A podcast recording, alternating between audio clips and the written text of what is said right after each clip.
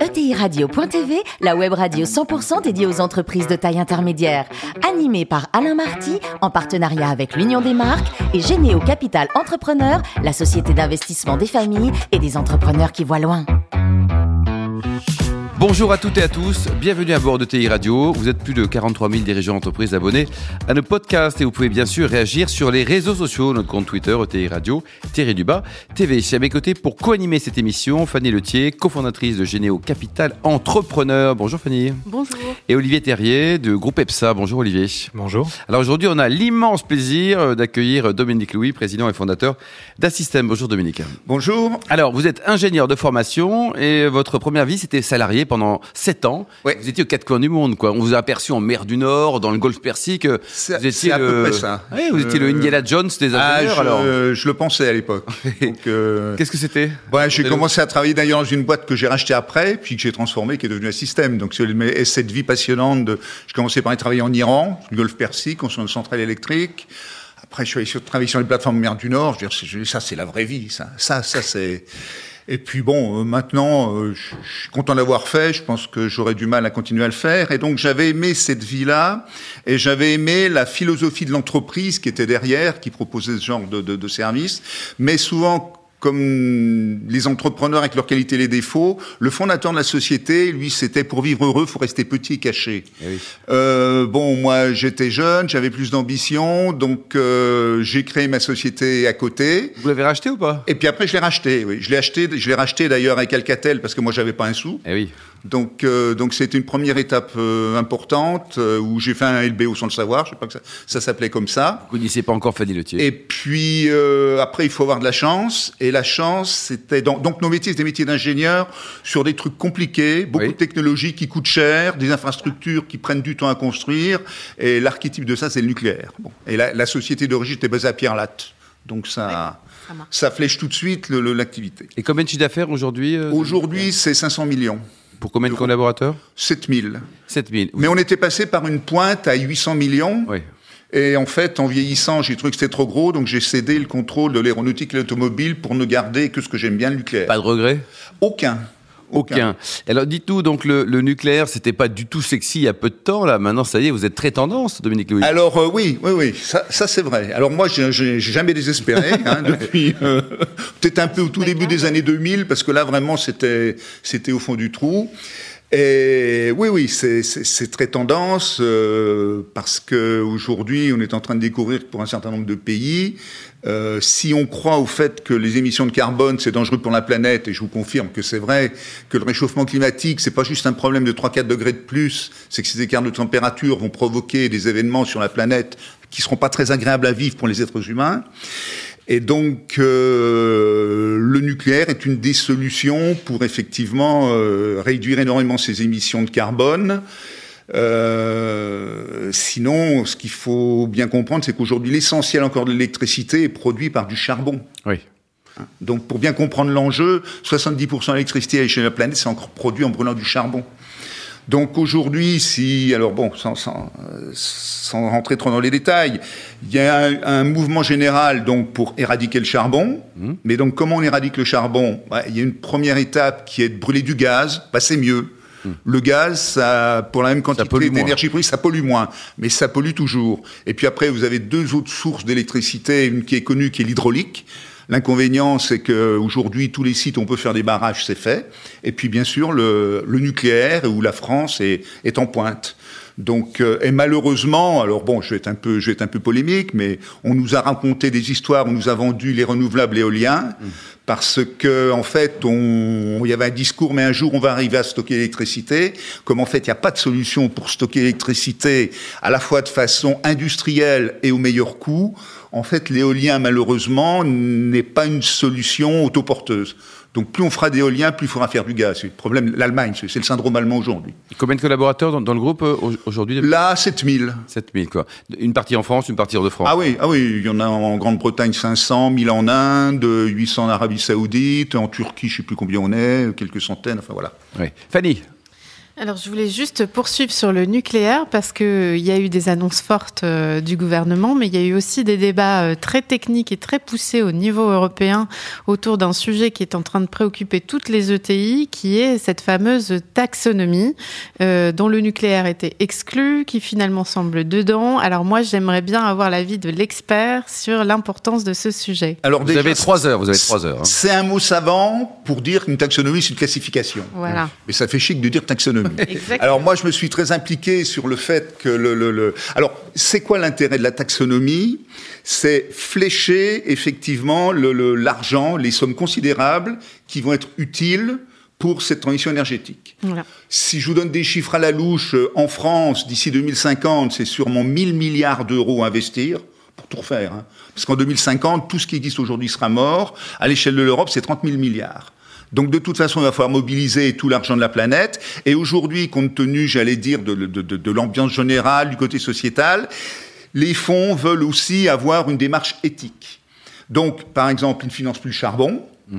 Euh, et, et, et, donc, euh, il y avait le problématique du gaz et du nucléaire. Comme les Allemands, en fait, aujourd'hui, ont pris l'axe du charbon, du, du, du, gaz, et sont quand même un peu influents à Bruxelles, euh, on allait se retrouver dans la situation où le, le le gaz allait être financé et considéré comme vert. D'ailleurs, vous avez des gens qui vous disent le gaz vert, ce que ça veut dire. Et puis le nucléaire qui ne rejette pas de CO2 parce qu'une notion dite de risque on pourrait débattre. Donc, donc là, euh, la France a été un peu isolée. Moi, je suis monté au créneau à Bruxelles, j'ai beaucoup de gens. Puis aujourd'hui, si vous voulez, ce qui nous sert bien, c'est le, le prix de l'énergie. C'est ça. Parce que les gens ont compris qu'aujourd'hui, il y avait un marché spot où la semaine dernière à Londres, le mégawatt d'électricité était à 1200 livres. Mm là où on peut le produire euh, avec du nucléaire à 40 euros. Ouais, donc, les, donc, donc, voilà. Donc euh, ça, ça a beaucoup aidé. Je pense que les gens sont en train aujourd'hui de, de, de, comprendre le sujet. Puis l'équation économique surtout. Et, et, et, voilà. Et donc euh, le nucléaire, à la fois, c'est peu d'émissions de CO2, c'est une électricité qui est pas chère, et c'est la souveraineté nationale. Eh oui. Parce que un gramme d'uranium, c'est autant d'énergie qu'une tonne de charbon. Mm. Donc, euh, même si vous avez dans une tonne d'uranium, vous avez le, le, le, le, vous voyez, un million de tonnes de charbon. Donc, en fait, même si l'uranium on n'a pas en France, on peut stocker pour 10, 20 ans nos, nos stocks d'uranium. Alors après, il y a tous les sujets, mais là, pour le coup, ferait trois heures des déchets. Je suis prêt. Je suis prêt à répondre Voilà. à toutes les questions. Mais Mission donc- spéciale. Donc, euh, mais euh, voilà. Mais Mais donc- il faudra faire une émission spéciale. Exactement. Fanny En effet, on est content de pouvoir continuer à financer une énergie qui est à la fois bas carbone et, et, et accessible. Et c'était assez, assez stratégique. Pour revenir à, à, à donc euh, vous êtes euh, un groupe d'ingénierie, ça veut dire que vous êtes extrêmement proche de vos clients, que vous Oui. êtes chez vos clients. Oui. Et cette crise Covid, elle a euh, quand même perturbé considérablement les modes d'intervention. Comment vous avez innové Alors, pour assurer la continuité? C'est simple, c'est que euh, moi, ça fait des années, parce que j'ai vécu ça, je disais que la définition de l'entreprise, un jour, ce serait totalement ringard de dire que c'est un lieu où les gens vont le matin et sortent le soir. Ben, grâce au Covid, Oui. le télétravail, maintenant tout le monde est acquis à ça. Donc la bonne nouvelle, c'est qu'on va fermer beaucoup de bureaux, c'est que les jeunes, les jeunes ingénieurs, les jeunes hommes, les jeunes femmes veulent travailler en télétravail. Et la très bonne nouvelle, c'est qu'ils sont tout aussi productifs en télétravail chez eux que si on les fait venir dans un bureau. Et ça, vous le constatez Ah, mais c'est sûr. Alors, on fait quelques malheureux, c'est des managers un peu traditionnels qui pensaient qu'ils étaient là, que c'était grâce à eux que les gens étaient productifs. Et en fait, les gens sont encore plus productifs. Donc quand ils vous sont les virez, vous les virez, non? Non, non, non, on les, euh, je vais pas prendre les mots de, de Sandrine Rousseau, mais on va les, les, les, les, les- les je sais plus ce qu'elle dit, les reprogrammer, ou les, voilà. Donc, euh, Il y a quand même une polémique c'est sur la productivité en télétravail. hein. Il y a des gens qui sont pas d'accord avec vous, Dominique. hein. Oui, mais attendez, moi je l'ai vécu quand j'étais tout seul euh, en Iran, tout seul sur mes plateformes. J'avais aucun problème de, de motivation. J'étais le seul de mon entreprise parce que j'aimais ce que je faisais. Donc, la règle elle est simple, c'est que puisque nous nos actifs c'est des hommes et des femmes, si les gens ont la bonne formation, le bon diplôme d'ingénieur, et s'ils aiment ce qu'ils font, mais vous avez le meilleur produit. Et puis, et puis voilà. C'est vrai que la connexion des usines, la connexion du parc machine, ça peut aider. Un système est très euh, mobilisé hein, sur ce qu'on appelle l'industrie du futur, l'industrie euh, 4.0, le data science euh, industriel. Est-ce que vous avez vu une accélération de l'histoire sur ces sujets dont on parle depuis longtemps, mais finalement, est-ce qu'on en a beaucoup des sites Ah oui, 4.0? alors là, l'accélération aujourd'hui, on le voit dans les budgets chez les clients. Euh, si vous voulez, aujourd'hui, par exemple, si je reviens sur les centrales nucléaires, bon, tout le monde se, se de Flamanville, qui au bout de 15 ans marche toujours pas. Aujourd'hui, grâce au digital, on travaille sur des programmes, on va probablement ramener le temps de conception de construction d'un réacteur nucléaire à 6 ans. Ah oui, au lieu de combien? Ben, euh, au moins 10 ans quand ça marche bien, et vous avez remarqué qu'il y a un bout de temps que ça ne marche pas bien. Donc, euh, on était plutôt au Flamanville, on est, on est, on est encore à 15 ans.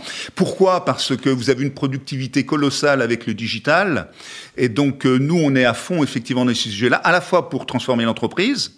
Oui, je vais vous donner un, un exemple on peut comprendre quand vous travaillez sur un projet nucléaire, une centrale qui existe depuis 70 ans, quand il faut aller chercher ou 60 ans, mais on est plus vieille, quand il faut aller chercher les informations à l'époque où elle était construite, euh, qu'est-ce qu'on faisait? Des gens, des espèces de bibliothécaires qui allaient dans les dossiers, etc. Aujourd'hui, tous les documents qui existent sous toute forme, même des reportages de journalistes tout ça, vous le scannez, vous le rentrez dans des machines, vous avez des outils d'intelligence artificielle et qui vous sort la signification. C'est nous, c'est ce qu'on appelle le data legacy, c'est-à-dire que là, il fallait plusieurs années hommes, euh, une personne en quelques semaines, voilà, des, des, gains de productivité colossaux. Et ça supprime pas d'emplois, ça permet de faire des choses plus complexes et d'aller plus vite. Vous avez fait le choix de la cotation. Vous en êtes content? Je réponds franchement? Oui. Je l'ai été, je le suis plus. Ouais. Pourquoi? Parce que être coté quand une entreprise de la taille d'Assystem, c'est de plus en plus d'emmerdements de contraintes. Donc, on est rentré en bourse en 95, à l'époque où il y avait encore un marché qui s'appelait le second marché. Oui, et en plus, j'étais rentré sur la place de Lyon avec un monsieur formidable qui s'appelait Louis Berger. Et puis, depuis 95, je pleure parce que tous les jours, tout tombe des contraintes nouvelles, etc. On en a encore des nouvelles qui, qui sont en train d'arriver sur le côté RSE, etc. Enfin, bref. Donc, sortir de la bourse, vous y pensez? Ça m'arrive, oui.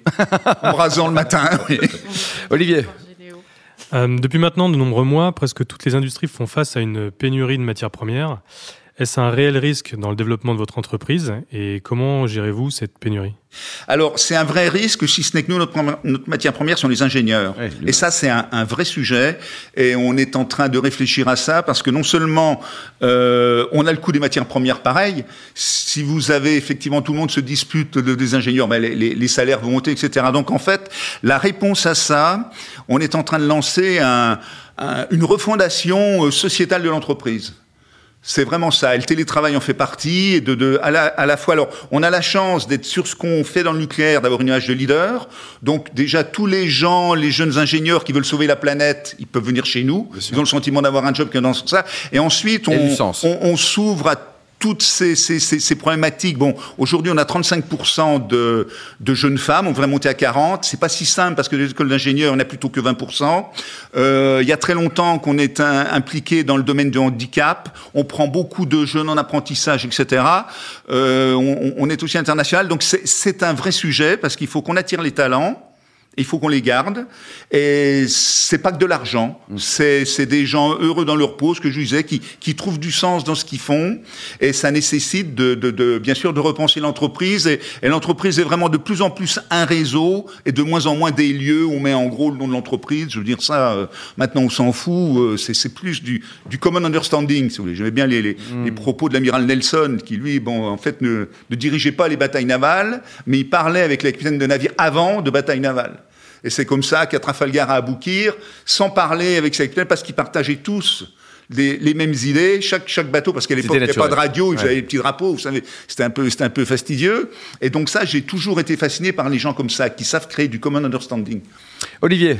Et enfin, euh, vous avez euh, fait un, un, nouveau partenariat avec euh, Dassault Systèmes au sujet d'une plateforme 3 d'expérience. Euh, Est-ce que ce partenariat va vous permettre d'aller chercher de nouveaux marchés qui vous échappaient jusqu'alors? Oui, oui, c'est clair que, et je dirais, c'est, c'est non seulement chercher de nouveaux marchés, mais ne pas perdre ce qu'on a au profit de gens qui ont cette maîtrise-là. Donc c'est à la fois défensif et offensif. Et euh, c'est vrai qu'on commence aussi à recruter beaucoup de ce qu'on appelle des data scientists, des gens comme ça, enfin des, des profils un peu particuliers.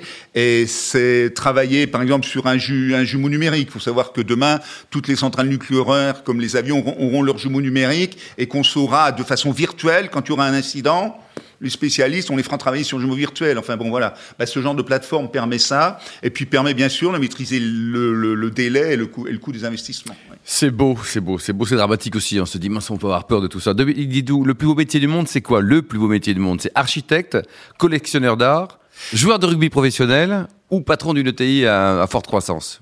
Alors, c'est un peu tout ça, mais c'est vrai que j'aurais vraiment aimé être architecte. J'adore ça. Euh, je suis collectionneur beaucoup de sculptures, de trucs gros, parce que j'aime bien justement la sculpture. Vous avez de la place aussi. Une complexité hein. technique, j'ai de la place aussi. Genre, mais j'ai des, des, trucs qui font 20-25 tonnes, parce qu'il y a une complexité technique de, de, de, de, construire quelque chose de 25 tonnes.